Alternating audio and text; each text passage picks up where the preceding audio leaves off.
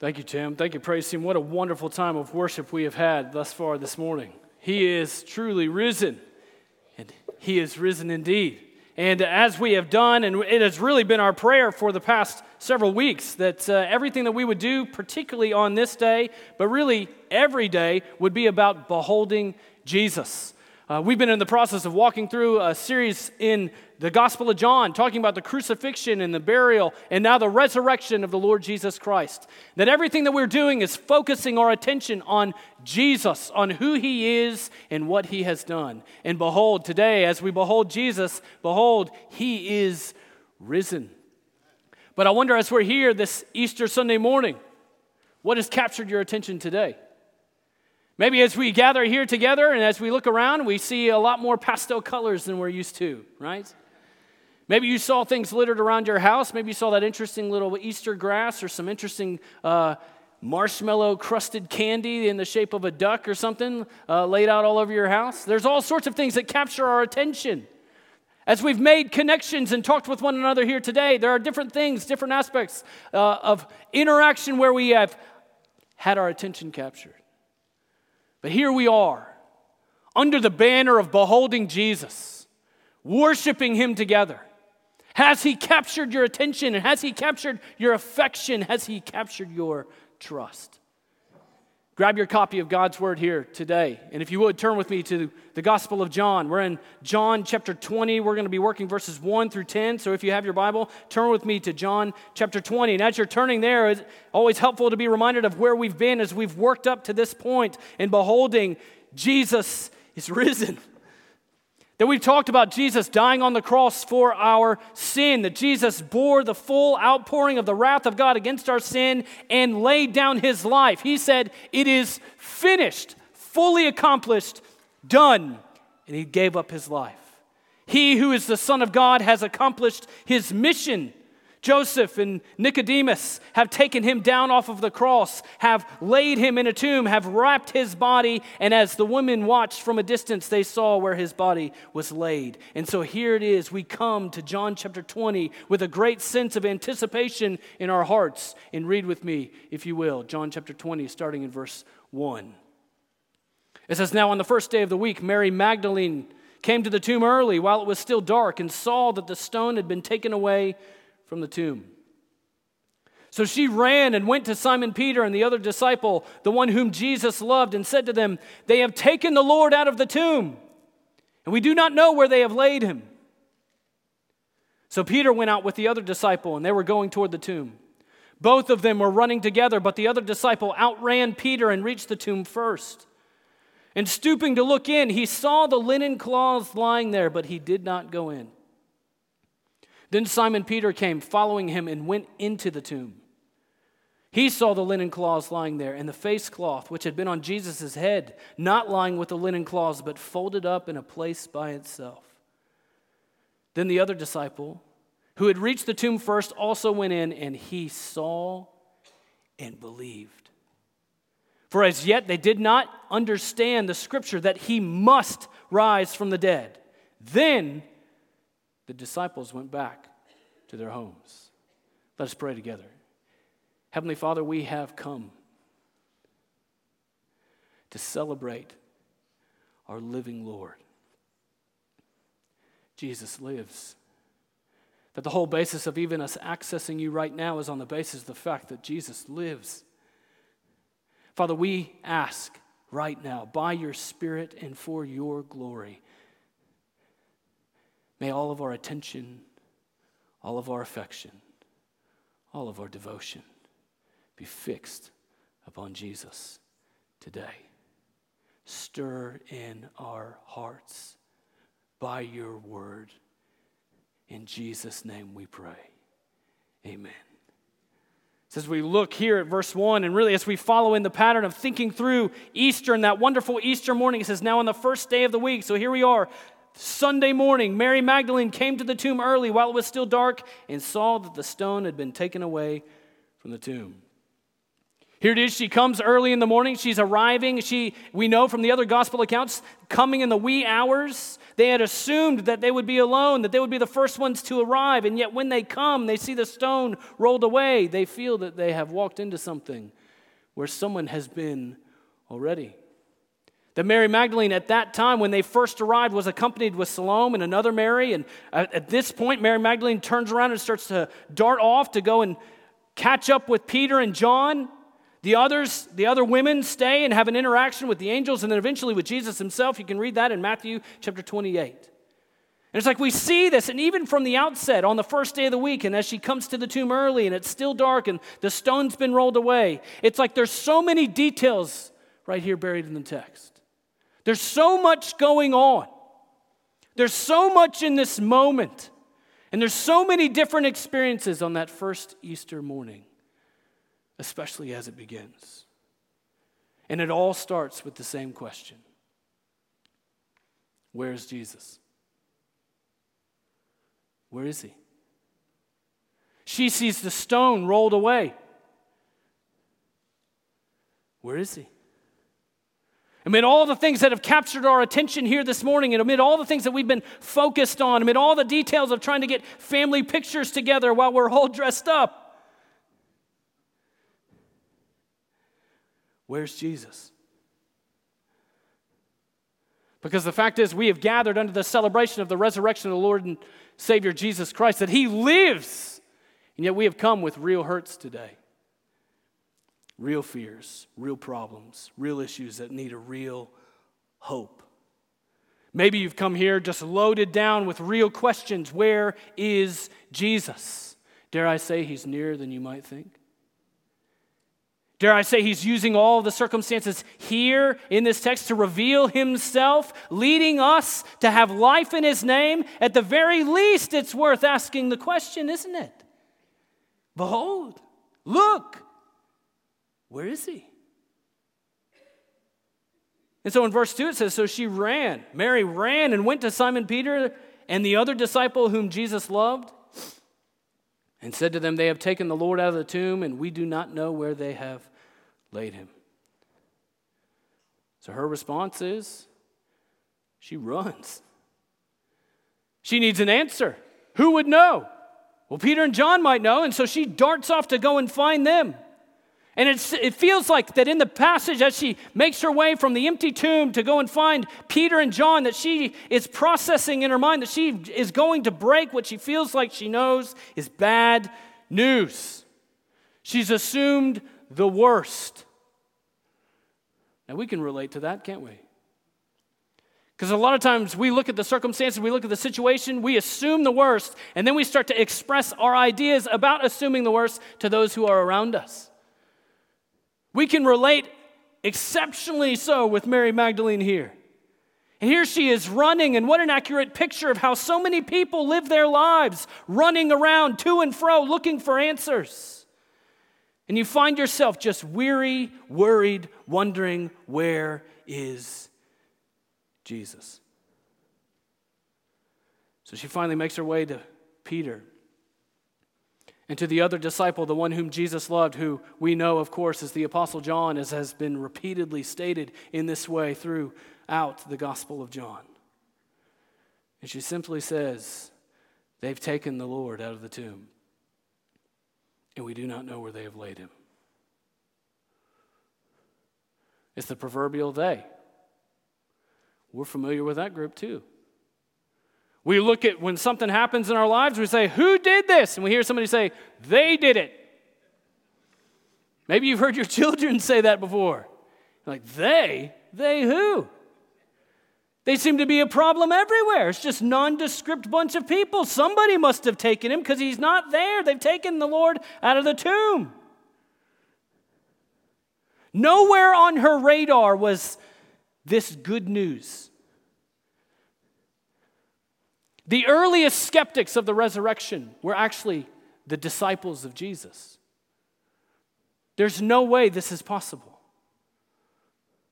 And in her mind, she's also thinking, after all, grave robbing was not uncommon. There were all sorts of first century laws that you can track back and you can look up It was a problem because they would go in there, they would rob the grave, they would take the linens because they were valuable, they would take the spices because they were valuable, any treasures that were buried in the tomb along with them, they would take all of those. It was not uncommon for that to happen. Someone's taken him. Here she is assuming he's been taken and he's missing. This is how we approach many things in life. We wonder where the remote is and say, It's been taken and it's missing. Where's my hammer? Someone took it because it's not in the place where I thought it was. But interestingly enough, even as we say it that way, we are reminded sometimes our assumptions are wrong, aren't they? And if you don't believe me, just ask anybody who shares a home with you.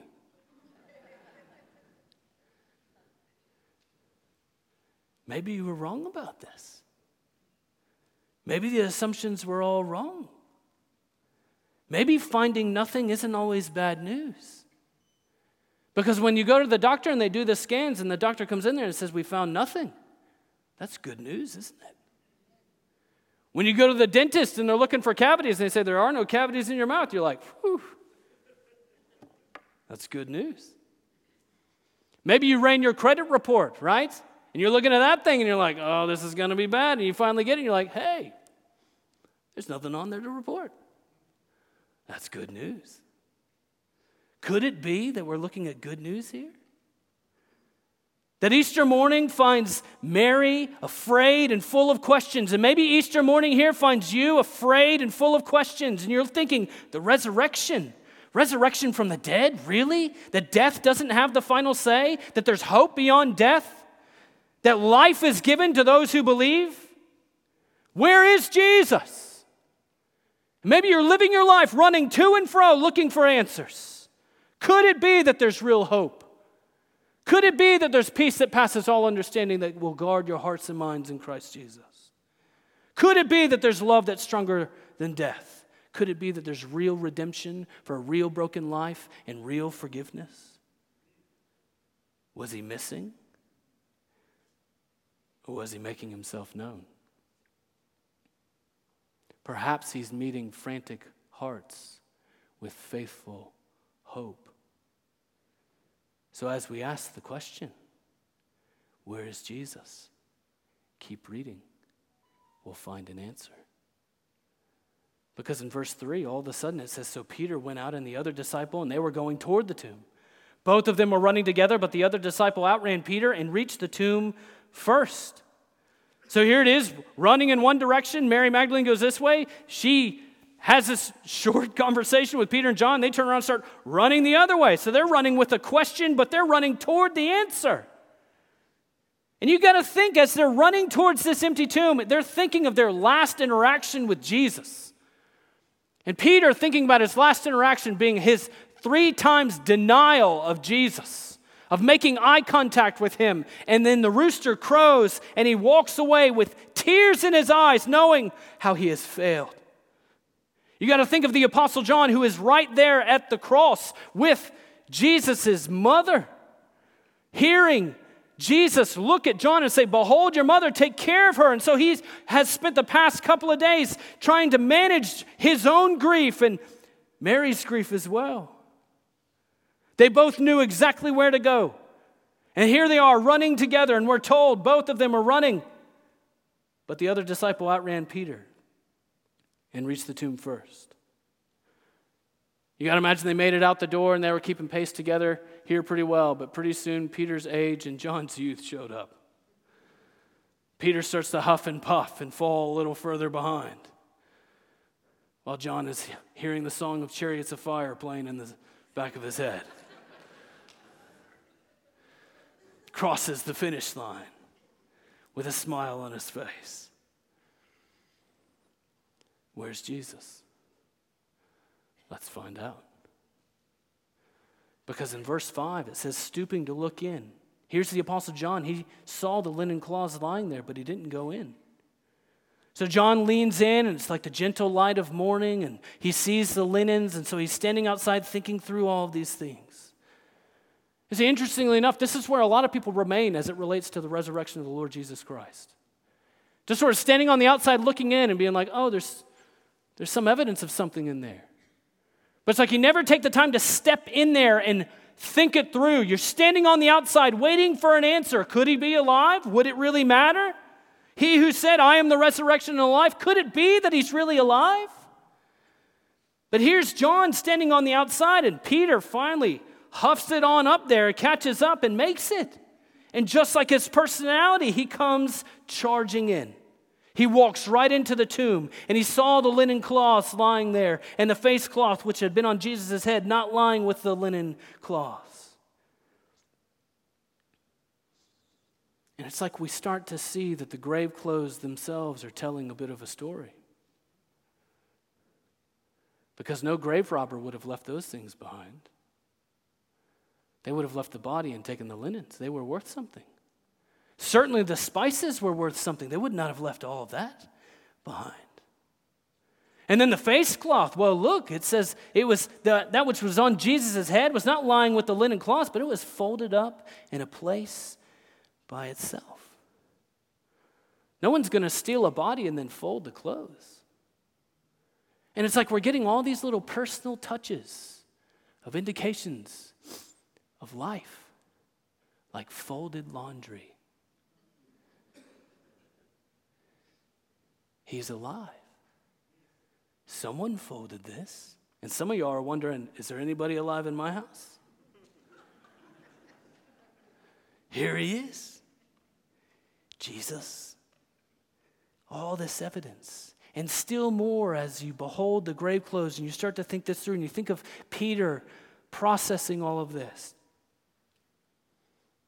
There's more going on. Because Jesus said he would die in our place. That he was the Lamb of God slain for the sins of the world. He's the good shepherd who lays down his life for the sheep. And thinking they're processing that the reason the Son of God has grave clothes is because of my sin and your sin.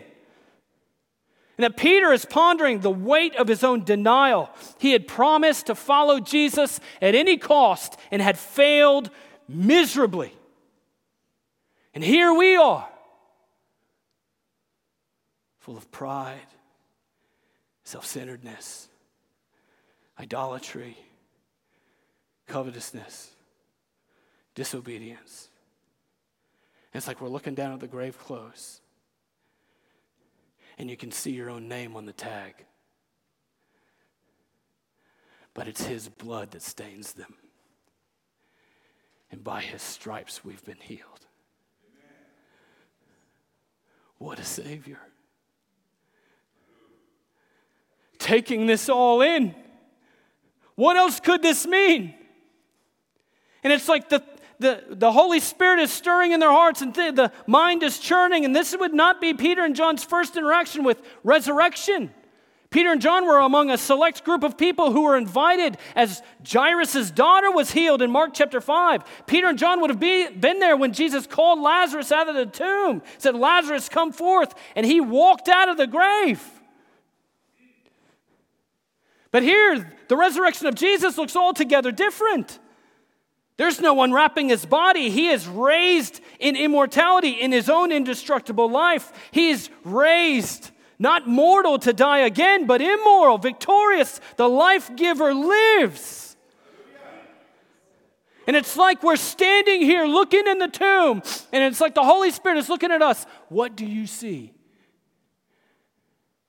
As you look at those grave clothes, as you look at, at, at, this under the cover of this morning light, what is it that you're looking at? Because so many of us have approached Easter and the resurrection just processing it and pretending like school children when the teacher says, Do you see what I'm talking about? And we're like, Oh, yeah, I see what you're talking about. Or like when you go to a museum and there's somebody who's trying to explain something, like, Do you understand? It's like, Oh, yeah, I get it. Yeah, sure. Huh?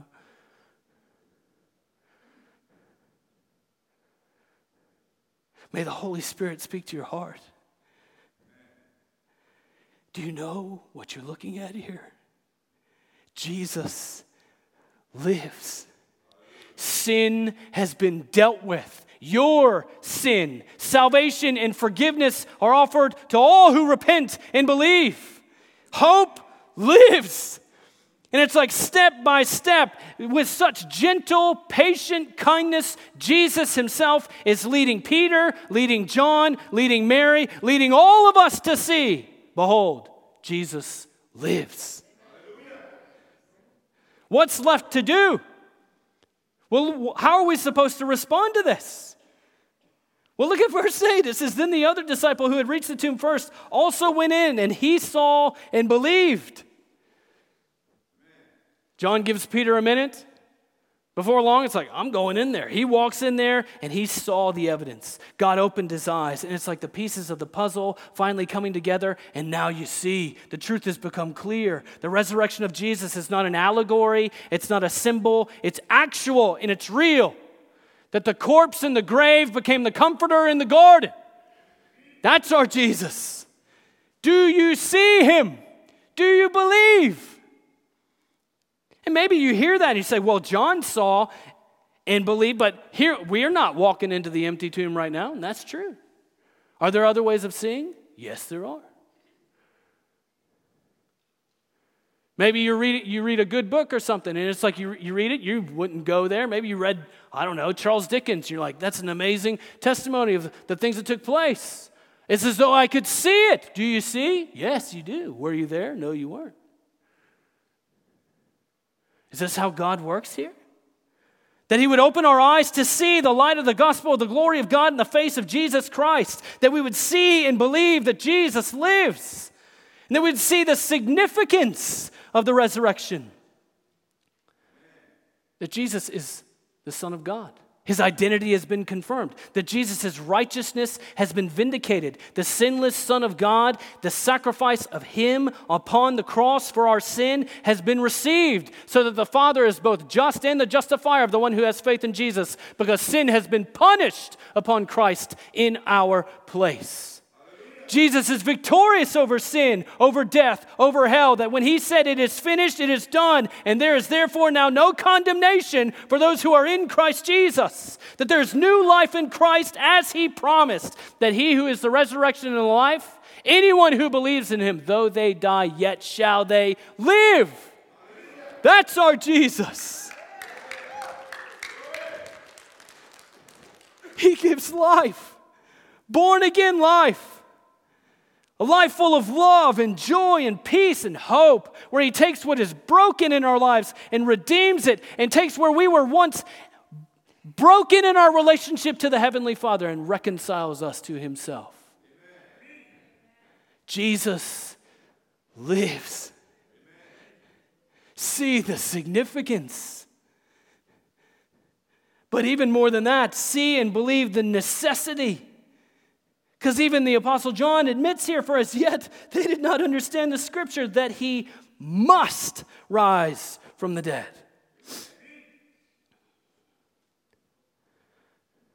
Scripture shows that Jesus must rise from the dead.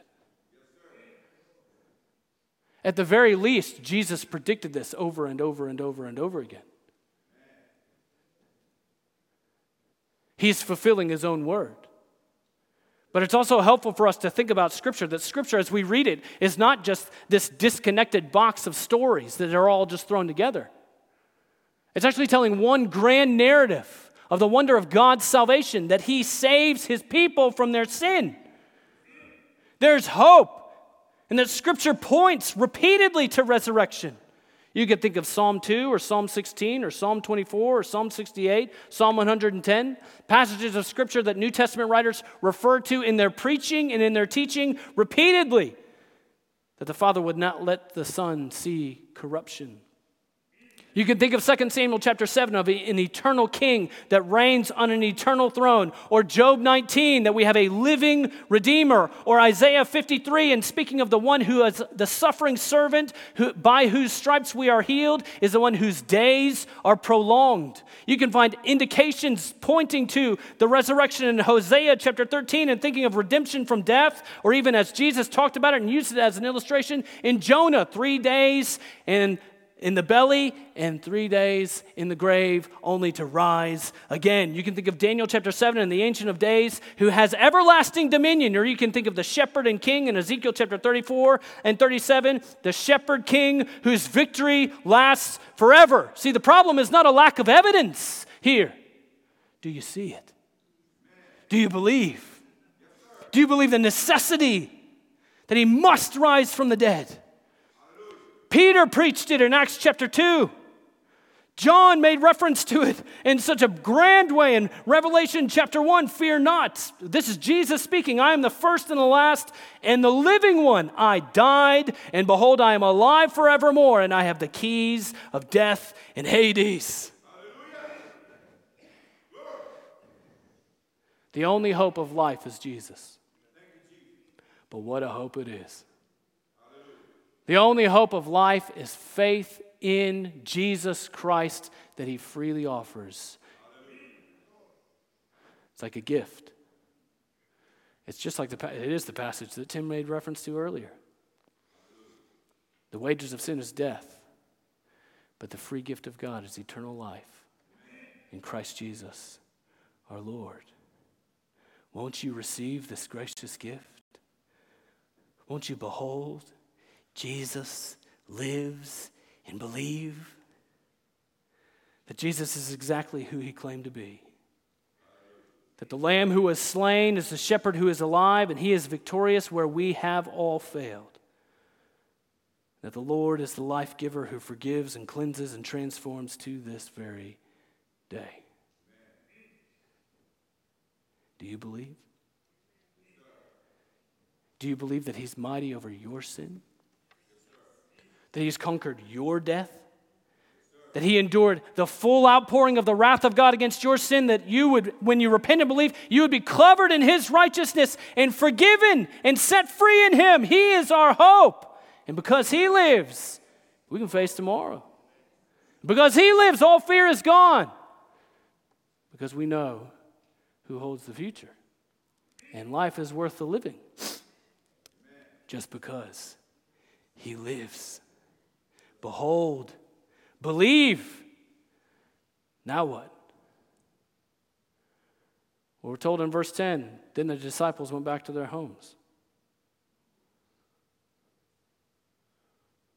Peter goes back, he's got a wife and a family. John goes back, he's got two mamas to care for.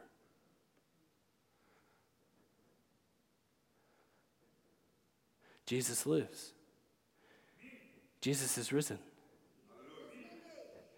There's nothing left to investigate. Now it's time to go home and live. Behold, believe, and take the truth of the resurrection home with you. Because when something really matters to you, you take it home. Home is where significance is on display. Home is where you find out what really matters to you. And home is also the place with the deepest joys and the deepest hurts. And home is also usually the place where your sin is most evident. And there's no hiding it. We need hope, don't we? We need life. We need forgiveness. We need to know that the living Lord who transforms our lives is also the one who can breathe life into a marriage that's broken. That the living Lord is the one who transforms and gives life and can rescue that prodigal child. That the living Lord is the one who sustains us and gives us encouragement and strength to face the difficulty of the days that you're walking in right now. Where is He? He's risen. Hope lives and He's at work. In the midst of grief and loss, there's hope and redemption because we have a living Lord and a living Savior. So take hope home with you through faith in Jesus Christ. Take forgiveness and take grace and take love and take peace home with you. Look at your life, behold Jesus, and trust in Him. That Jesus lives, Jesus saves, Jesus transforms, and it's time to go home with that. And I know what some of you are thinking. You're right, preacher. It is time to go home. That's true. You got a roast in the oven. I, I don't want to let it burn. The question now is how will you go home? Because we can, we can make a big old scene, and we should. It's a big deal. Jesus is alive. We can pray these grand prayers, and we can sing these grand songs, and we can have these grand sermons, and we can say all these grand things. But it's not going to matter a lick if you don't take it home with you. Do you trust in Jesus? That he died on the cross for your sin and rose from the dead. That when you look at the grave clothes in there, that you see your name on the tag you realize that you have sinned and fallen short of the glory of God, so much so that the Son of God had to come in the flesh, live in perfect righteousness, be tempted in every way as you are, and yet with, be without sin, go to the cross, die in your place, lay down his life, be buried in the grave only three days later to rise in victory. Is your hope in him? Do you trust in him today? We're going to have an opportunity. We're going to sing a song to the praise and to the glory of our living Savior. You can come forward at the end of the service if you want to. You can wait till everybody leaves and we can just linger around the front and we can meet you there. You can write a note on a piece of paper and hand it to somebody and we will be in touch with you. But don't you leave this place going home without hope. Take hope in Christ home with you. And however the Spirit leads and convicts and guides you, respond to Him today. Let's pray together. Heavenly Father, you are amazing. God, you see our need, you see our hearts, you see our homes.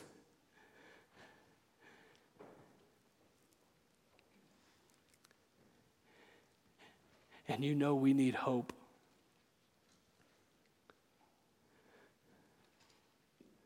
Father, for any person here within the sound of my voice who has never known Jesus as Savior and Lord, we pray that in this moment you would bring the weight of conviction, an understanding of sin, of the awfulness of it. That it took the Son of God dying in our place to save us. And in that moment of conviction, stir our hearts for hope. That we don't have to do it ourselves. We don't have to fix it ourselves because we can't. We can't undo what we've done, but we can trust in the forgiveness and hope and life that's found in Jesus. Heavenly Father, as we behold the empty tomb, lift our eyes to see the risen Savior. Stir our hearts to worship you in spirit and in truth now as we respond to Jesus, our living Lord who gives living hope. In Jesus' name we pray. Amen.